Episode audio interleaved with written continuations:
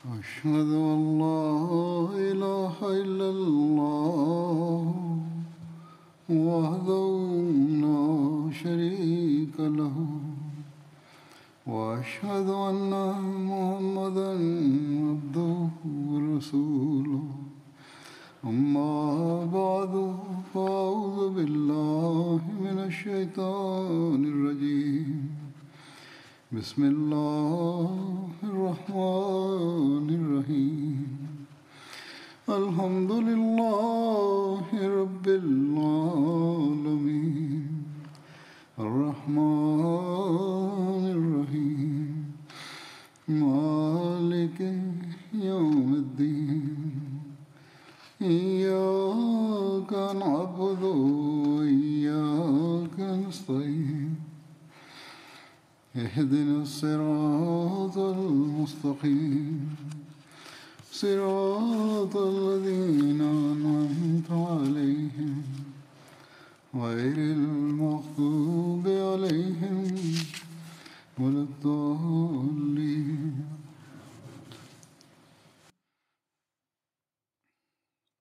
حضرت أمير المؤمنين مونیزی أم سيدي سانا آنا سيما.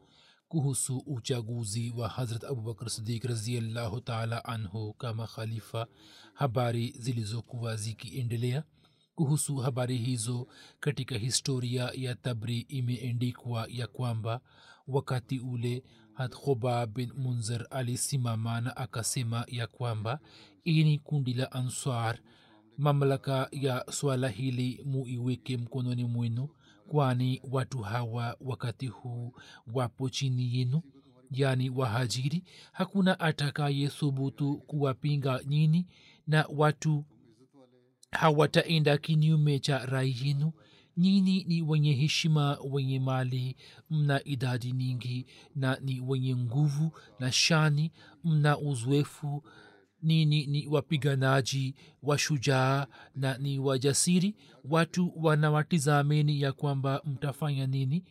Sasa msihitilafiane wa ila rai yenu italeta ufisadi kwenu na swala lenu litawarudieni. Basi kama wahajiri wakikataa jambo mlilolisikia saa hizi basi amiri mmoja atatokana nasi na mmoja atatoka kutoka kwao hapo hat umar akasema hiyo haiwezikani panga mbili haziwezi kuwekwa katika kifuniko kimoja. Wallahi waarabu hawatakubali kamwe ya kwamba wao wawafanyeni kuwa amiri ilhali nabii wao atokane na kabila jingine. Isipokuwa waarabu watakubali jambo hili ya kwamba swala lao tuwaachie wao wenyewe wenye utume na amiri wao atokane nao. Na katika hali hiyo ikiwa kuna mtu katika waarabu atakayekataa kukubali uamiri wake basi sisi tutakuwa na dalili waziwazi wazi na haki iliyobayana zidi yake. Katika swala la utawala na uamiri wa muhammad saa salam ni nani atakayetupinga sisi ndiyo marafiki za mtume saa salam na familia yake na hakuna awezaye kupinga rai hiyo isipokuwa mtu aliyemjinga au mwenye dhambi tu. Hubab bin munzar akasema ini kundi la answar nini?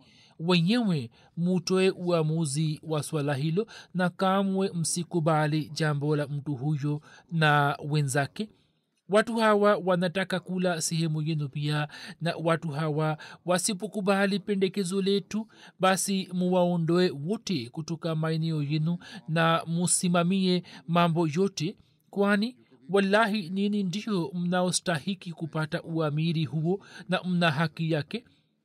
Panga zenu zimewafanya watu wote kuwa watiifu wa dini ambao hawakuwa na tabia ya utii mimi nachukua dhima ya kutatua swala hilo kwani mimi nina uzoefu wake kamili na naweza kufanya hivyo. Wallahi kama mkipenda basi naweza kutatua swala hilo na kutoa uamuzi wake mara moja. Hatumara akasema kwamba ukifanya hivyo allah atakuangamiza. Wakati yule abu ubaida akasema ini kundi la answar nyini ni wale mliotangulia kuisaidia na kuinusuru dini sasa isije ikatokea hivi kwamba muwe wa kwanza kuiletea mabadiliko. Hapo bashir bin saad akasema e kundi la answar. Bahati ya kufanya jihadi zidi ya washirikina na bahati ya kuitumikia dini ya islam tuliyopata sisi. Shabaha yetu ilikuwa ni kupata razi ya mola wetu tu na kumtii nabii wetu. Hatutakiwi kujitanguliza juu ya wengine wala hatutaki faida yoyote kutoka dunia na hii ni hisani ya allah tu iliyo juu yetu. Sikilizeni kwamba bila shaka muhammad saa salam alikuwa ametokana na quraishi hivyo kaumu yake inastahiki zaidi kuwa na uamiri yani ukhalifa huo. Nami nasema kwa kuapa kwa allah ya kwamba katika swala hilo sitahitilafiana nao. Nyini muogope allah na msiwapinge katika swala hilo wala msibishane nao kwa vyovyote vile hutuba aliyoitoa hat umar inapatikana hivi katika riwaya nyingine. Katika sunan kubra linisai imeendikwa ya kwamba katika kikao cha sakifa banu saida ansar waliposema ya kwamba amiri mmoja atatokana nasi na mmoja atakuwa miongoni mwenu hapo hat umar akasema kwamba kama ilivyoelezwa hapo kabla ya kuwa panga mbili haziwezi kuingia katika kifuniko kimoja na hatutaweza kukaa sawa pia yeye akashika mkono wa hat abubakar na akasema kwamba sifa hizi tatu ni za nani idh yaqulu lisahibihi la tahzan ina llaha maana yani mtume saa salam alipokuwa akimwambia sahibu yake ya kwamba usihuzunike kwa yakini allah yu pamoja nasi. Rafiki yake alikuwa nani? Kisha akasema ya kwamba izhuma fi lghari yani walipokuwa wote wawili katika pango hao wawili walikuwa kina nani? Kisha umar akasema la tahzan ina llaha maana yani usihuzunike kwa yakini allah yu pamoja nasi. Katika maneno hayo pamoja na mtume saa salam mtu aliyetajwa ni nani isipokuwa hata abubakar ambaye allah alikuwa pamoja naye. Na akisema hayo hata umar akafanya baiati na ya hata abubakar kisha akawaambia watu kwamba nini pia mufanye baiati yake. Hivyo watu wakafanya baiati yake baada ya hat umar hat abu ubaida bin jarah na hat bashir bin saad wakafanya baiati na hivyo answar wote wakafanya baiati hat abubakar baiti hiyo katika vitabu vya islam inajulikana kwa jina la baiati sakifa na baiati makhsus katika baadhi ya riwaya inapatikana hivi kwamba saad bin ubada alikuwa hakufanya baiati hata abubakar ila hali riwaya zingine zinasema ya kwamba yeye pia pamwe na answar wengine alikuwa amefanya baiati hivyo katika tarikh tabri imeendikwa ya kwamba kaumu nzima ilifanya baiati hata abubakar na saad pia akafanya baiati yake. Baada ya mtume salallahu alaihi wasallam akieleza kuhusu ukhalifa hat musleh maud anasema ya kwamba angalieni baada ya muhammad salllahu alehi wasalam ukhalifa ulipatikana na kisha ukapatikana kwa shani yake yote. Baada ya kifo chake hata abubakar akachaguliwa kuwa khalifa wakati ule ansar wakapenda ya kwamba khalifa mmoja atokane nasi na khalifa mmoja atokane na wahajiri. Kwa kusikia hayo tu hat omar hata abubakar sadik hat umar na masahaba wengine wakafika huko ambapo answar walikuwa wamejumuika na akawaambia ya kwamba angalieni jambo la kuwa na makhalifa wawili si sahihi katika mtafaruk islam haitapata maendeleo hivyo. Khalifa atakuwa mmoja tu. Kama mtaleta mtafaruk basi umoja wenu utasambaratika na utakwisha na heshima zenu zitamalizika. Yaani mtakosa heshima na waarabu watawamalizeni hivyo msifanye hivi. Baadhi ya answar wakaanza kutoa hoja zidi yake. Hat umar anasema mimi nikafikiri ya kwamba hata abubakar hawezi kutoa hutuba hivyo mimi nitatoa hutuba mbele ya answar. Lakini hata abubakar alipotoa hutuba akazieleza hoja zote zilizokuwa kichwani mwangu. Hata umar anasema kwamba zilizokuwa katika fikira yangu ye akazieleza zaidi yake anasema mimi kwa kuona hali hiyo nikasema moyoni mwangu kwamba leo mzee huyu amenishinda. Mwishowe ikatokea fadhili ya allah ya kwamba hata kutoka answar baadhi ya watu wakainuka na wakasema kwamba kile anachosema hat abubakar ni sahihi waarabu hawatakubali utii wa mtu yote isipokuwa watu wa makka tu. Kisha answari mmoja akasema eni kaumu yangu mwenyezi mungu alimtuma mtume wake katika nchi hii. Na jamaa zake wakamwondoa kutoka mji wake nasi tukampa uhifadhi katika nyumba zetu. Na mwenyezi mungu kwa kumpitia yeye akatujalia heshima sisi.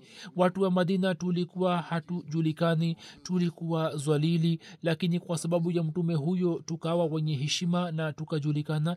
Hivyo kitu hicho kilichotujalia heshima kiwe kinatosha kwa ajili yetu na musiwe na tamaa zaidi musiji mkapata hasara. Wakati ule hata abubakar akasema ya kwamba angalieni kuanzisha ukhalifa ni jambo la msingi na kwa ajili yake mnaweza kumchagua yeyote kuwa khalifa. Mimi si tamani kuwa khalifa. Hata abubakar akasema kwamba huyu ni abu ubaida bin jarah ambaye mtume amempatia lakabu ya aminul ummat nyini mufanye bayati yake. Kisha yupo umar ambaye ni kama upanga mkali kwa ajili ya islam. Nini mnaweza kufanya bayati yake? Hatumara akasema abubakar sasa umalize yote nalete mkono wako napokea baiati yetu. Allah akatia nguvu katika moyo wa hat abubakar naye akapokea bayati kuhusu baiati iliyofanywa katika sakifa bani saida imeendikwa ya kwamba kifo cha mtume saa salam kilitokea siku ya jumatatu watu katika sakifa bani saida wakaanza kufanya baiati hata abubakar sidik kisha siku ya jumatatu na jumanne asubuhi watu wa kawaida wakafanya baiati katika msikiti. Hat anas bin malik anasimulia kwamba katika sakifa bani saida baiti ilipofanywa baiati ilipofanywa siku ijayo hat abubakar sudik aliketi na hat umar akainuka na akatoa hutuba kabla ya hat abubakar ye akamhimidia allah na kueleza sifa zake kisha akasema eni watu jana nilikuwa nimewaambieni jambo moja ya kwamba mtume hajafa habari hiyo sikuipata katika kitabu cha allah wala mtume alikuwa ameniusia kusema hayo. Lakini mimi nilikuwa nafahamu kwamba mtume sasa lazima atatuandalia swala letu. Msimuliaji anasema hat umar akasema nilikuwa nadhani ya kwamba sisi tutakufa kabla ya mtume saa salam na mtume saa salam atakuwa wa mwisho kati yetu na bila shaka mwenyezi mungu amewaachieni kitu ambacho kwacho yeye akamwongoza mtume saa salam na kama mkiendelea kushikamana nacho kwa nguvu basi mwenyezi mungu atawapatieni mwongozo kama alivyomwongoza mtume saa salam allah amemwachia mtu maswala yenu ambaye ni mbora kati yenu ambaye ni rafiki ya mtume saa salam na ni msadikishaji wa maneno ya thania thnain izhuma filghar yani alikuwa wapili katika wawili pale walipokuwa katika pango.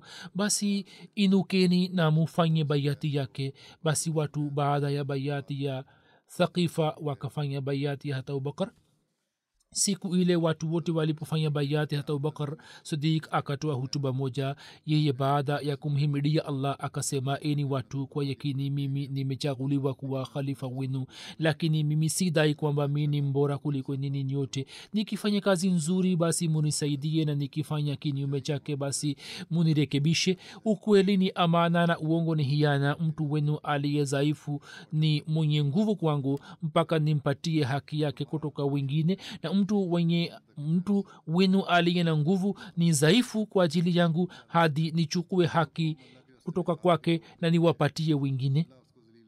Kaumu inayoacha kufanya jihadi katika njia ya allah allah anaizwalilisha na kaumu ambayo maasi yanaenea katika kaumu allah anaiingiza kaumu hiyo kwenye masaibu mimi nikimtii allah na mtume wake basi munitii mimi. Na nikimwasi allah na mtume wake basi nini? Hamwajibiki kunitii. Simameni kwa ajili ya swala. Allah awarehemuni niyote kuhusu baiati hat ali kwamba lini hat ali alikuwa amefanya baiati hat abubakar sidik raziallahu taala anhu. Kuna riwaya mbalimbali. Tarikh tabri inasema kwamba imesimuliwa na habib bin abu thabit ya kwamba hat ali alikuwa katika nyumba yake. Mtu mmoja alipomjia na akamwambia ya kwamba hat abubakar amekaa ili apoke baiati hat ali alikuwa amevaa kanzu katika hali hiyo hiyo akatoka kwa haraka hata bila kuchukua shuka yake ili asiji akachelewa hadi akafika huko na akafanya baiati ya hat abubakar na kisha akaketi karibu yake kisha akaagiza shuka na nguo zake zingine na akazivaa kisha akaendelea kuketi katika kikao cha hat abubakar. Lakini kuhusu baiati hat ali zipo riwaya zingine pia. Moja inasema kwamba kwa miezi sita hat ali hakufanya baiati na akafanya baada ya kifo cha fatuma na riwaya zingine zinasema kwamba hat ali alikuwa amefanya baiati mara moja bila kuchelewa na akafanya kwa furaha na kwa bashasha yote. Imesimuliwa na hat abu said khudri ya kwamba wahajiri na ansar walipofanya baiati hata abubakar hata abubakar akapanda mimbari akapanda juu ya mimbari na akaangalia upande wa watu na hakumkuta hat ali kati yao. Hata abubakar akauliza kuhusu hat ali watu kadhaa kutoka answar wakamwendea na wakamleta. Hata abubakar akasema ewe mwana wa baba mdogo wa mtume saa salam na mwana wake je unataka kuvunja umoja wa waislamu? Hata ali akasema e khalifa wa mtume saa salam usifikiri hivi. Kisha yeye akafanya baiati hata abubakar alama ibni athir anasema kwamba hat ali ibne abi talib baada ya kifo cha mtume saa salam siku ya kwanza au katika siku ya pili alikuwa amefanya baiati hata abubakar na huo ndio ukweli kwani hat ali kamwe hakumwacha hata abubakar wala hakuacha kuswali nyuma yake sayidina ahmad alahsatuwassalam anasema ya kwamba mwanzoni hat ali karamallahu wajhuhu alikuwa amesita kidogo kufanya baiati hata abubakar lakini alipofika nyumbani mungu anajua alipata wazo gani ya kwamba hakufunga kilemba na akaja na kofia yake tu kufanya baiati kisha baadaye akaagiza kilemba chake. Inaonekana kuwa atakuwa amepata wazo moyoni mwake ya kwamba huu ni uasi mkubwa ndiyo maana akafanya haraka sana mpaka hakufunga kilemba na akaja na kofia tu ili afanye baiati na kisha akaagiza kilemba chake. Hatmuslehmud raziallahu anhu anasema ya kwamba angalieni hata abubakar raziallahu anhu. Yeye alikuwa mfanya biashara wa kawaida wa makka. Kama muhammad saa salam asingetumwa na historia ya makka ingeendikwa hapo mwanahistoria angeendika ya kwamba abubakar alikuwa mfanya biashara mwema na mwaminifu wa arab.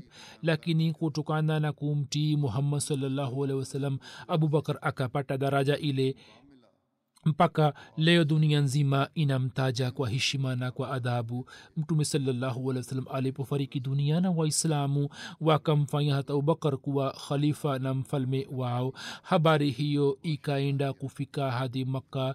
Katika kikao fulani watu wengi walikuwa wameketi na katika majlis ile baba yake hata abubakar abu kahafa pia alikuwepo. Yeye aliposikia kwamba watu wamefanya baiati juu ya mkono wa hata abubakar kwa ajili yake ikawa vigumu kuamini habari hiyo yeye akamuuliza mtu aliyekuwa ameleta taarifa kwamba wewe unamzungumzia abubakar yupi?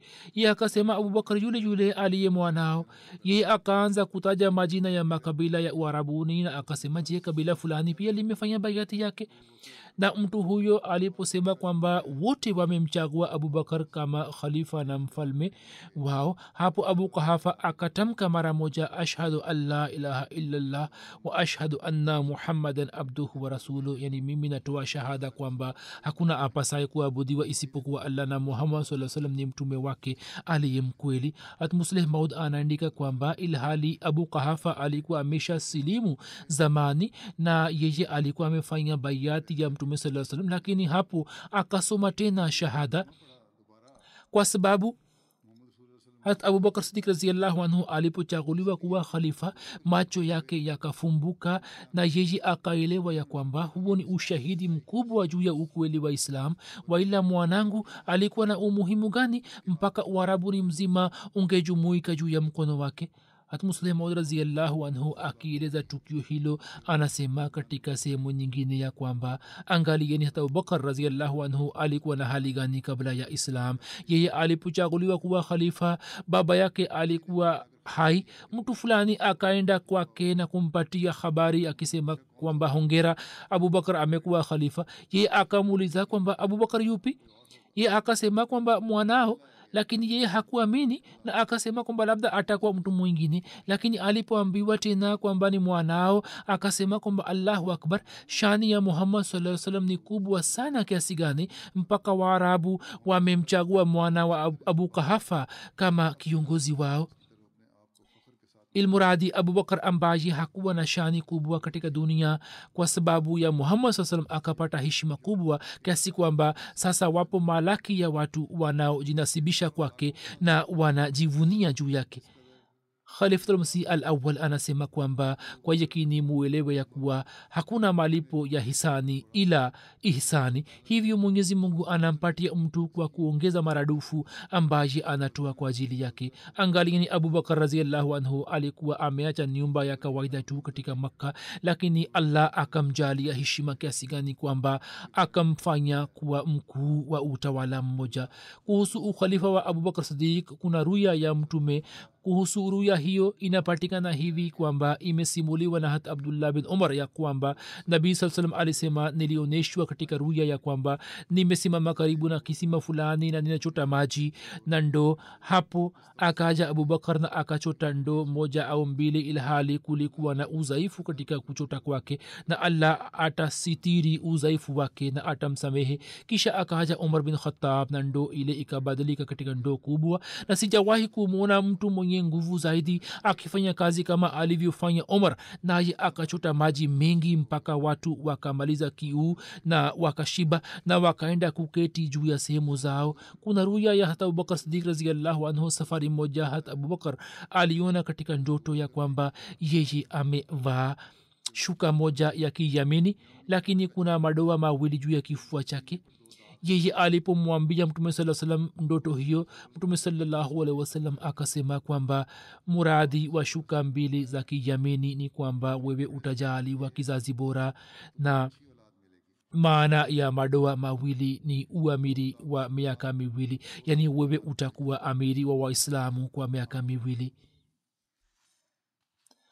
baada ya uchaguzi wa ukhalifa kuna habari za kumwekea abubakar sidik posho yake ya kwamba baada ya uchaguzi wa ukhalifa yeye akaja madina na akaanza kuishi katika madina. Yeye akaangalia mambo yake na akajisemea kwamba wallahi ukiendelea kufanya biashara hutaweza kuwatumikia watu. Hivyo kazi hii inahitaji fursa na muda mwingi. Upande wa pili watu wa familia yangu pia wanahitaji chochote cha kujikimu. Hivyo hivyo yeye akaacha kufanya biashara na kwa ajili ya matumizi yake na ya familia yake akaanza kupokea matumizi ya kila siku kutoka baitulmal kwa ajili ya matumizi yake binafsi elfu sita dirhamu ikapitishwa kwa mwaka hivyo kutoka baitulmaal posho hiyo ikapangiwa kwa ajili yake na kwa ajili ya familia yake. Lakini wakati wa kifo cha hata abubakar ulipowadia yeye akawaamrisha jamaa zake akisema kwamba posho yote niliyoyachukua kutoka baitulmaal irudishwe kwenye baitulmal na kwa ajili ya kulipa malipo hayo yote mashamba yangu fulani na fulani yauzwe na mali yote ya waislamu niliyoitumia juu yangu hadi leo. Kwa kuuza ardhi hiyo hela hiyo yote irudishwe ilipwe hivyo baada ya kifo chake hat umar alipochaguliwa kuwa khalifa na fedha ile ikamfikia ika ye akaanza kulia na akasema e abubakar sidik wewe umemwachia mwakilishi wako mzigo mzito sana. Hat musleh maud anasema ya kwamba hata abubakar alikuwa mfalme wa ulimwengu mzima wa islam lakini yeye alikuwa anapata nini? Yeye alikuwa msimamizi wa fedha ya umma lakini alikuwa hatumii chochote juu ya dhati yake. Bila shaka hata abubakar alikuwa mfanya biashara mkubwa lakini kwa kuwa yeye alikuwa na tabia hii ya kwamba akipata hela akatoa katika njia ya allah hivyo kilichotokea ni kwamba mtume sasam alipofariki dunia naye akawa khalifa. Wakati ule yeye hakuwa na fedha taslimu siku ya pili ya ukhalifa yeye akabeba mzigo wa nguo na akatoka kuziuza. Hat umar akakutana naye njiani na akamuuliza kwamba unakwenda wapi? Ye akasema kwamba sina nina matumizi mbalimbali mbali, hivyo nisipofanya kazi nitakula nini hat umar akasema hiyo haiwezekani kwamba wewe uendelee kuuza nguo. Sasa nani atafanya kazi za ukhalifa? Hata ubakar akamjibu kwamba nisipofanya kazi hiyo nitajikimu vipi? Hata umar akasema wewe uchukue posho kutoka baitulmal hata ubakar akamjibu mimi siwezi kufanya hivyo. Sina haki yake. Hata umar akasema kurani tukufu imetoa ruksa ya kwamba hela ya baitulmal inaweza kutumika juu ya wafanyakazi wa dini. Sasa wewe kwa nini huwezi kupokea? Hivyo baada yake posho yake ikapangiwa kutoka baitulmal mal lakini sawa na zama zile posho ile ilikuwa na kiasi kadogo tu ambayo ilikuwa inatosha kwa ajili ya mahitaji yake ya msingi tu zama za ukhalifa wa hat abubakar sadiq zilikuwa fupi kuliko makhalifa wengine ambayo takriban ilikuwa ni ya miaka miwili na robo tu lakini muda huo mfupi ulikuwa na umuhimu mkubwa katika historia ya ukhalifa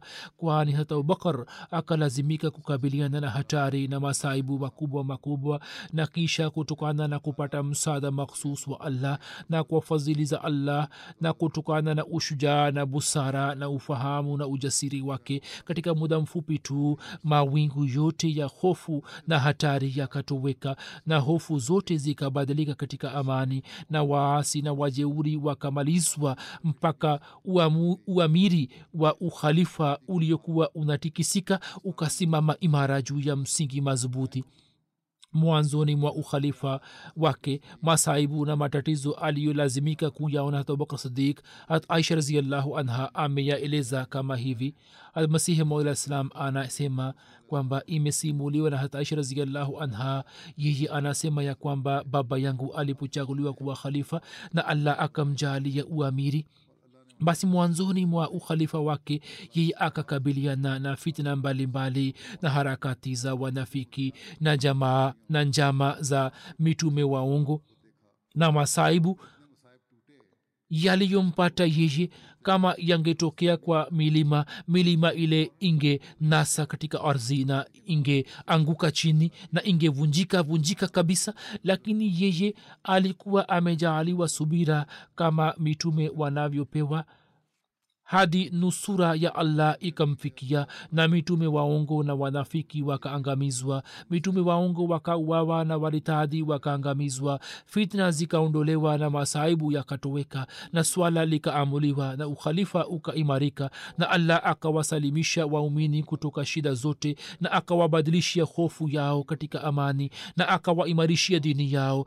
na akasimamisha haki juu ya ulimwengu mzima na akazifanya nyuso za mafisadi ziwe nyeusi na akatimiza ahadi yake na akamsaidia mja wake yani hata abubakar sidik na akawaangamiza waasi na masanamu yao na akatia haiba mioyoni mwa makafiri mpaka wao wakashindwa na mwishowe wao wakarejea na wakatubu na hiyo ndiyo iliyokuwa ahadi ya allah naye ni mkweli kuliko wakweli wote. Basi fikirini ya kwamba jinsi ahadi ya ukhalifa ilivyotimia kwa shani yake yote katika dhati ya hata abubakar sidik raziallahu taala anhu mwanzoni tu mwa ukhalifa wake hata abubakar sadiq alilazimika kukabiliana na masaibu ya aina tano. Moja ghamu na huzuni ya kifo cha mtume salllahualhi wasallam katika uchaguzi wa ukhalifa. Kulikuwa na hatari ya kutokea fitina na hitilafu katika umati. Swala la kutuma kwa kikosi cha usama na namba ine watu walikataa kutoa zaka. Habari inayojulikana katika historia kama fitina ya waliokataa kutoa zaka na namba tano waasi na wasaliti waliotangaza kwa uwazi kuhusu uasi wao na wakatangaza kupigana vita. Katika uasi huo wakashiriki watu wale waliokuwa wamedai kuwa manabii. Katika hali hii ya hofu na matatizo na jinsi fitna hizi zilivyomalizika mwenyezi mungu akamjali abubakar raziallahu taala anhu mafanikio maelezo yake yataelezwa hapo mbele lakini kabla yake naweka mbele yenu nukuu za hakam na adal hatmasihi maud alahsatu wassalam ambamo ndani yake hatmasihi maud alahsatu wassalam amemfananisha hat abubakar sidik raziallahu anhu na hat yusha bin nun aliyekuwa khalifa wa kwanza wa hat musa alah salam na ameeleza shida na matatizo aliyopata katika ukhalifa wake kisha jinsi allah subhanahu wataala alivyomjalia mafanikio na maendeleo katika zama zake huzur anasema aya inayothibitisha mfanano kati ya silsila ya ukhalifa wa musa na silsila ya ukhalifa wa muhammad sawasalam na kutoka aya ile tunaweza kuelewa na kufahamu ya kwamba makhalifa wa silsila ya utume wa muhammad saa salam wanafanana na silsila ya unabii wa musa. Aya hii ndi, aya ile ndiyo hii وعد الله الذين آمنوا منكم وعملوا الصالحات ليستخلفنهم في الأرض كما استخلف الذين من قبلهم allah amewaahidi wale walioamini miongoni mwenu na kufanya vitendo vizuri bila shaka atawafanya makhalifa katika ardhi kama alivyowafanya makhalifa wale wa kabla yao sasa tunapoangalia neno la kama ambalo linathibitisha mfanano kati ya makhalifa wa silsila ya muhammad na silsila ya musa hapo tunalazimika kukubalia kwamba kuna mfanano kati ya silsila hizi mbili na mtu wa kwanza aliyeweka msingi wa mfanano huo ni hata abubakar raziallahu taala anhu na mwenye kudhihirisha mfano wa mwisho wa mfanano huo ni yule masihi ambaye ni khatamulkhulafa ambaye ni khalifa wa mwisho wa silsila ya ukhalifa wa muhammad saa salam khalifa wa kwanza ambaye ni hata abubakar sadiq raziallahu anhu anafanana na hata yusha bin nun na ni mfano wake ambaye allah baada ya kifo cha mtume saa salam akamchagua kwa ajili ya khilafat na akamjalia busara zaidi kuliko wote. Hadi matatizo yaliyotokea yaliyotokana na itikadi batili ya uhai wa nabii isa hata abubakar akayafuta yote na masahaba wote wakaafiki na wakakubali na wakawa na itikadi juu ya mauti ya mitume wote waliopita. Na katika mambo yote masahaba wakamtii hat abubakar raziallahu taala anhu kama vile baada ya kifo cha hat musa alah ssalam wana wa israeli walivyokuwa wamemtii hat yusha bin nun na mungu pia jinsi alivyokuwa amemsaidia musa na yusha bin nun akamsaidia mtume salallahu alehi wasallam na kisha akamsaidia hata abubakar sidik raziallahu taala anhu yusha bin nun na yashu bin nun ni mtu mmoja tu sayidina ahmad alah salam anasema kwa hakika allah alimbariki hazrat abubakar sidik raziallahu anhu kama alivyombariki yusha bin nun mpaka hakuna adui awezaye kupambana naye na kazi isiyomalizika ya kikosi cha usama iliyokuwa inafanana na kazi isiyomalizika ya hat musa akaitimiza juu ya mkono wa hat abubakar na kuna mfanano mwingine kati ya hat abubakar na hat yusha bin nun ambao ndio huu ya kwamba taarifa ya kifo cha hat musa kwanza kabisa ikamfikia hat yusha bin nun na mwenyezi mungu akamfunulia kwamba musa amekufa ili kuhusu kifo cha musa mayahudi wasije wakapata hitilafu yote au wasije wakakosea kama inavyopatikana katika kitabu cha yusha. Vivyo hivyo hata abubakar akawa wa kwanza aliyeonyesha yakini kamili juu ya kifo cha mtume saa salam na akibusu paji lake akasema kwamba ulipokuwa hai ulikuwa mtukufu na hata baada ya mauti pia wewe ni mtukufu. Na kisha mawazo yaliyokuwa yamezalika mioyoni mwa baadhi ya masahaba kuhusu maisha ya mtume saa salam katika mkutano wa watu wote akitoa kumbukumbu ya aya moja ya kurani tukufu akayafutulia mbali na pia akabatilisha itikadi ile iliyokuwa inapatikana katika mioyo ya baadhi ya masahaba na jinsi hati yusha bin nun alivyokuwa amewaangamiza maadui na wapinzani wakali wa dini vivyo hivyo wafisadi wengi na mitume waongo wakauawa kwa kumpitia hata abubakar raziallahu anhu. Na jinsi hat musa alivyokuwa amefariki akiwa njiani ambapo wana wa israeli walikuwa bado hawajapata ushindi kamili juu ya maadui wa kanani na shabaha nyingi bado zilikuwa zimebaki na kulikuwa na kelele za maadui na baada ya kifo cha musa hali ilikuwa imepata hatari zaidi. Vivyo hivyo hivyo ndivyo itokavyo katika zama za mtume wetu salallah salam madhehebu mengi ya uarabuni yakaritadi na baadhi yao wakakataa kutoa zaka. Na mitume wengi waongo wakajitokeza na katika muda huo wenye hatari ambao ulikuwa unahitaji khalifa aliye jasiri na shujaa mwenye moyo madhubuti. Hata abubakar raziallahu anhu akachaguliwa kuwa khalifa ambaye mara baada ya kuchaguliwa kuwa khalifa akalazimika kukabiliana na matatizo makubwa kama ambavyo kauli ya aisha inavyoonyesha inayosema kwamba kutokana na fitina na uasi wa waarabu na jinsi mitume waongo walivyojitokeza baba yangu akalazimika kukabiliana na matatizo mbalimbali na shida ambazo kama zingeanguka juu ya mlima fulani basi mlima ule ungevunjika na kusagika na ungemalizika kabisa. Lakini kwa kuwa hii ni kanuni ya kudra ya allah ya kwamba khalifa yeyote wa mtume wa allah anapochaguliwa basi anajaaliwa ushujaa na hima na moyo imara na busara kama inavyopatikana katika kitabu cha yusha mlango wa kwanza aya sita mwenyezi mungu anamwambia yeshu ya kwamba uwe imara na usimame kidete. Yani musa amekufa sasa wewe uwe imara. Hiyo ndiyo aliyofunulia hata abubakar raziallahu anhu na kutoka matukio mbalimbali yatokayo katika maisha yake inaonekana kuwa abubakar bin kahafa na yeshu bin nun ni mtu mmoja tu. Mfanano huo umetimia barabara na huo umetokea kwani wanaoangalia mfanano kati ya silsila mbili huwa wanaangalia mwanzo wake na wanaangalia mwisho wake na mambo ya katikati ambayo hayahitaji muda mwingi ambayo yanahitaji muda mwingi wao wanayaacha tu bali wanaona mwanzo na mwisho wa silsila ili wathibitishe mfanano hivyo mfanano huo uliopo baina ya yusha bin nun hata abubakar ambao walikuwa wa kwanza katika ukhalifa zote mbili akaonyesha kwa uwazi.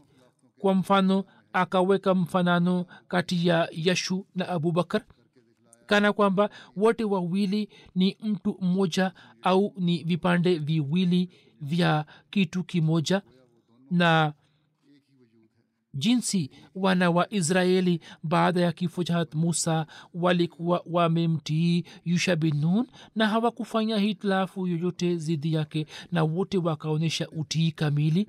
Tukio hilo hilo likatokea katika maisha ya abubakar sidik raziallahu anhu na wote baada ya kulia katika ghamu ya kuondoka kwa mtume salallahu alehi wasallam wakakubali kwa furaha ukhalifa wa hat abubakar ilmuradi kwa njia zote mfanano wa hat abubakar unafanana na yusha bin nun. Jinsi allah alivyomwonyesha hat yusha bin nun misaada na nusura yake kama alivyokuwa akimwonyesha hat musa alah salam vivyo hivyo mbele ya masahaba wote allah akatia baraka tele katika shughuli za hat abubakar raziallahu anhu na akamjalia heshima yeye akisaidiwa na allah akawaua wafisadi na mitume waongo ili masahaba waweze kujua kwamba kama mungu alivyokuwa pamoja na mtume saa salam pia ni pamoja na abubakar.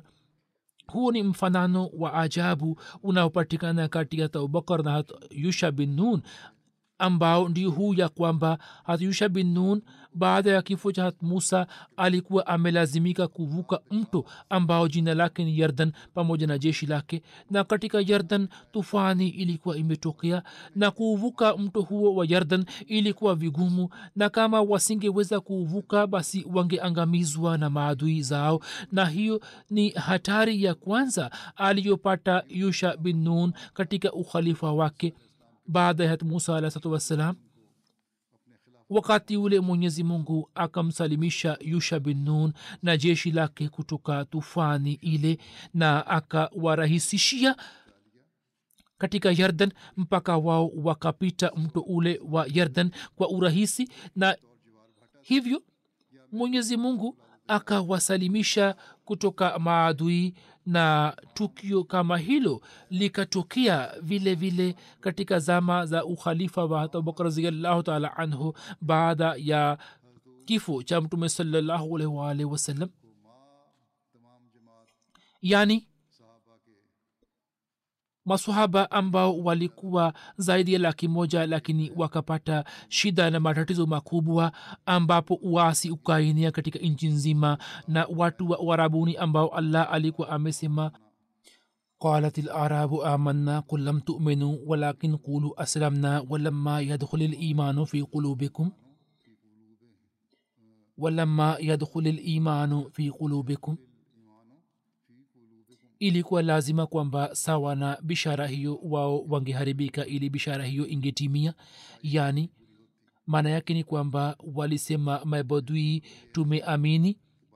Sema hamjaamini lakini semeni tumesilimu maana imani haijaingia mioyoni mwenu huzur anasema hivyo ndivyo itokavyo na watu wote wakaritadhi na baadhi yao wakakataa kutoa zaka na wengine wakadai kuwa mitume waongo ambao malaki ya watu wenye bahati mbaya wakaungana nao na idadi ya maadui ikazidi mno kiasi kwamba jamaati ya masahaba ilikuwa haina nguvu mbele yao. Na tufani hatari ikatokea nchini na tufani hiyo ilikuwa hatari zaidi kuliko yale maji ambayo yalikuwa yametokea kwa hatyusha bin nun. Na kama baada ya kifo cha hat musa hatyusha bin alivyokuwa amepata majaribio ya kwamba mto ulikuwa umekumbwa na tufani hatari nao hawakuwa na safina yoyote na hatari ya maadui ilikuwa imewazunguka pande zote. Majaribio hayo hayo yakatokea kwa hata abubakar ya kwamba mtume akafariki dunia na fitina ya iritadi na fitina ya irtidadi ikatokea katika nchi nzima na tufani ya mitume waongo nayo pia ikaja kuongeza hatari hiyo. Tufani hiyo haikuwa chini ya tufani ya yusha bin bali ilikuwa na hatari zaidi sana. Na kisha jinsi allah alivyomjalia yusha nguvu na akasema popote pale uendapo mimi ninakuwa pamoja nawe uimarike na uwe shujaa na usikate tamaa.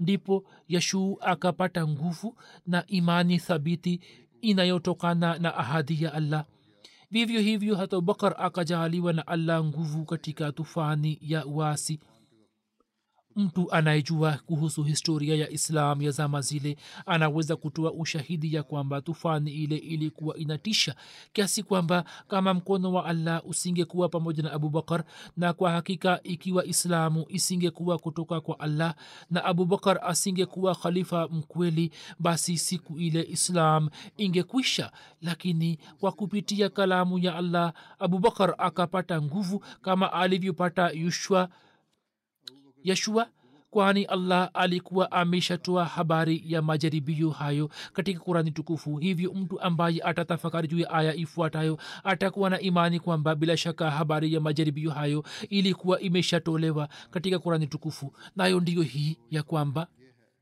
وعد الله الذين آمنوا منكم وعملوا الصالحات ليستخلفنهم في الأرض كما استخلف الذين من قبلهم وليمكنن لهم دينهم الذي ارتزى لهم.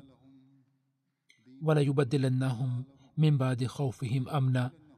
يعبدونني لا يشركون بي شيئا.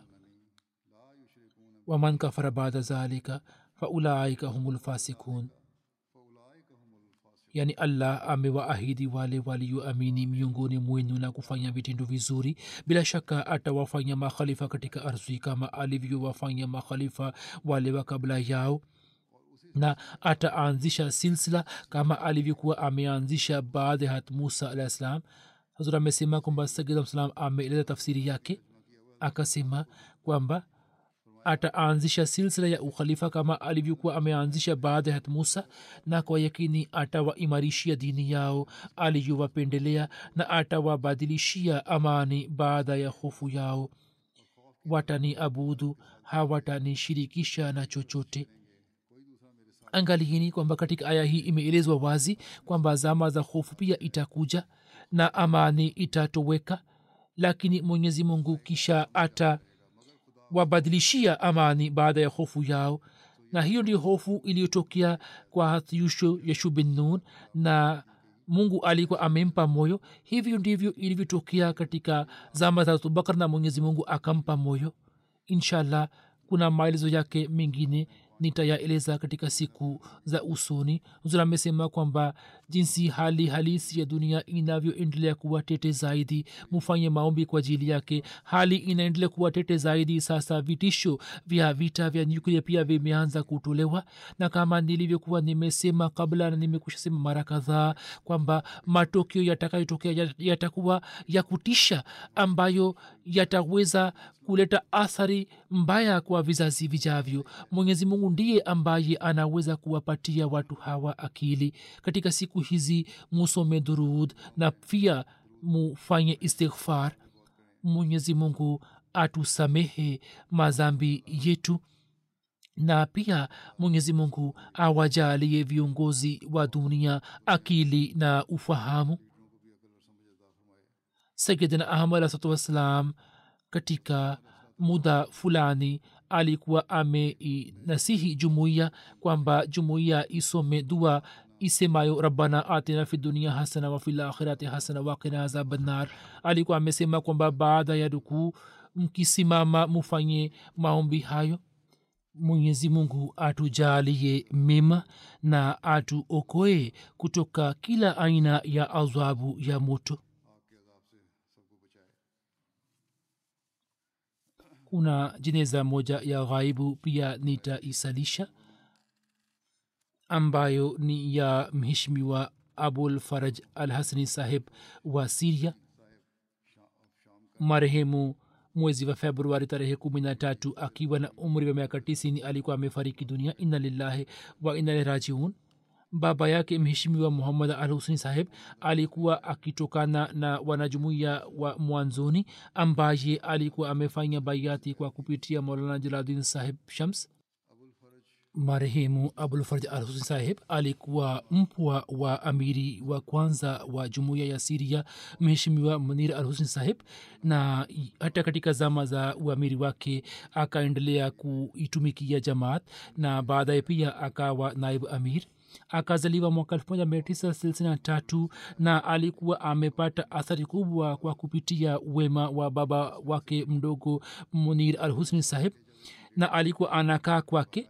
Alikuwa na umri wa miaka kumi na mitano tu siku moja aliposikia usomaji wa kurani tukufu akaanza kulia kisha akamwendea baba yake mdogo na akasema kwamba anataka kujua zaidi kuhusu allah. Yeye akampatia kitabu kimoja cha sayidina amad salam ye akasoma kitabu kile na dunia yake ikabadilika. Yeye akaja kwa baba yake mdogo na akasema nataka kufanya baiati marehemu akapata bahati ya kukutana na makhalifa watatu. Mwaka 1955 khalifmsi athani alipokwenda dimashk ye akakutana naye na pia akaweza kumlinda akaweza kutoa wajibu kama mlinzi. Kisha mwaka 1972 alipofika pakistan akakutana na khalithumsi asalis rahimahullahu taala na akaishi kwake kwa miezi kadhaa na akaweza kujifunza lugha ya kiurdu na akapata elimu ya jamaati. Kisha akapata bahati ya kwenda kadhian mwaka ule ule. Kisha mwaka 1986 alipokuja katika mkutano wa uingereza akakutana na khalifatulmasih arabi rahimullah rahimahullahu taala. Kisha mwaka elfu mbili na kumi na saba akapata bahati ya kuitembelea kadhian na wakati ule kwenye jalsa akaweza kutoa hutuba fupi katika lugha ya kiarabu. Marehemu alikuwa mcha mungu mwema mtifu na ni mtu mwenye matendo. Hakuwa na watoto. Mke wake si mwanajamaati rais wa jumuiya ya siria anasema kwamba mwaka 217 nilipata bahati ya kuitembelea kadhian pamoja na marehemu. Marehemu alikuwa dhaifu yani alikuwa na udhaifu mkubwa. Afya yake ilikuwa sio nzuri lakini alikuwa na shauku kubwa mpaka nikaona kwamba ye hatembei juu ya ardhi bali anaruka hewani mwanzoni alikuwa hataki kwenda kwa sababu ya marazi yake lakini mimi nilipomwambia kwamba nenda ukaitembele kadhian ye akasema kwamba amri ya khalifa imekuja hivyo sasa mimi lazima nitakwenda. Na kisha allah akamfadhili akamjalia na yeye na mkewe wote wawili wakapona na kisha kwa fadhili ya wakaenda huko na marehemu akapata bahati ya kupanda mnaratulmasihi na wasimuliaji wanasema kwamba marehemu alikuwa amepanda mnaratulmasihi kwa kasi kama vijana wanavyopanda ilhali mwanzoni alikuwa na shida katika siha yake. Muslim tarubi saheb ambaye ni daktari anasema kwamba marehemu bila shaka alikuwa anatokana na mawalii wa allah na abdalusham na sisi ni mashahidi juu yake yeye alikuwa mfanyabiashara maarufu wa dimashk na mfano wake ulikuwa mfano wa kuigwa kwa wafanyabiashara wengine katika sokoni. Marehemu alikuwa na busara na alikuwa na swali sala ya tahajudi bila kukosa akaona ndoto mbalimbali ambazo zikatimia na ndoto zake zilikuwa zinahusika na hali ya siria wabashiri walipoenda siria kwa ajili ya kujifunza lugha ya kiarabu. Yeye alikuwa anawaheshimu na alikuwa anasema kwamba watu hawa wabashiri hawa wametumwa na khalifa nao wamejitolea maisha yao wakfu kwa ajili ya mahubiri. Hivyo alikuwa anawaheshimu sana hisamu naqib saheb ambaye ni sadr wa zamani wa siria na siku hizi anaishi uturuki. Anasema kwamba marehemu alikuwa na sifa chungu nzima na sifa yake kubwa ndiyo hii kwamba alikuwa anampenda sana masihi mola salam na makhalifa zake. Mimi siwezi kusahau safari ya yangu niliyofanya pamoja naye katika kadhian katika kadian yeye alikuwa anafanya maombi kwamba ewe allah umsaidie khalifa na umnusuru na utie baraka tele katika shughuli zake na kwenye umri wake. Anasema kwamba kila wakati alipokuwa akipokea ujumbe fulani kutoka khalifa na ujumbe ulikuwa unasomwa alikuwa hamruhusu mtu kuongea katikati ili aweze kusikiliza vizuri ujumbe wa khalifa na aweze kufahamu.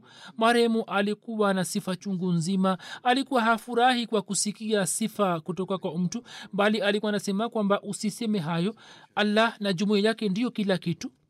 Na hivyo uongee kuhusu mambo ya jamaati tu akaendelea kusoma vitabu vya saa salam hadi umri wake wa mwisho na akaendelea kusoma vitabu vyake.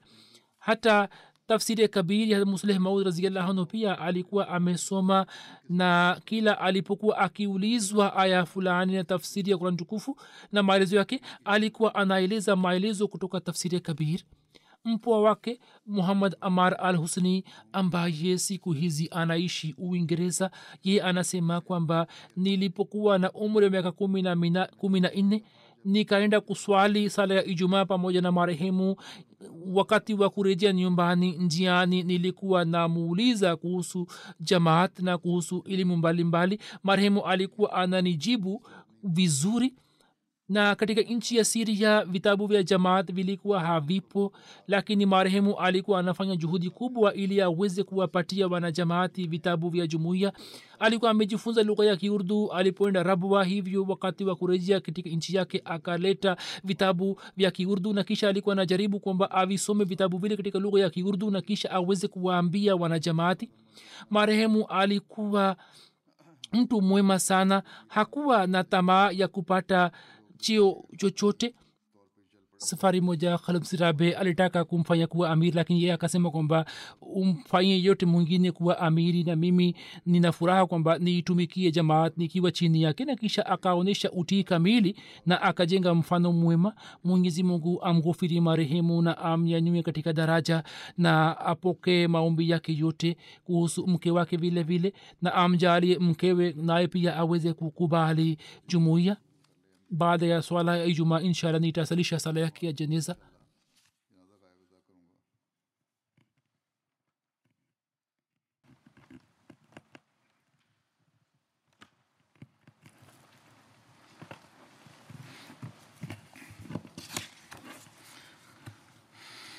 الحمد لله الحمد لله نحمده ونستعينه ونستغفره ونؤمن به ونتوكل عليه.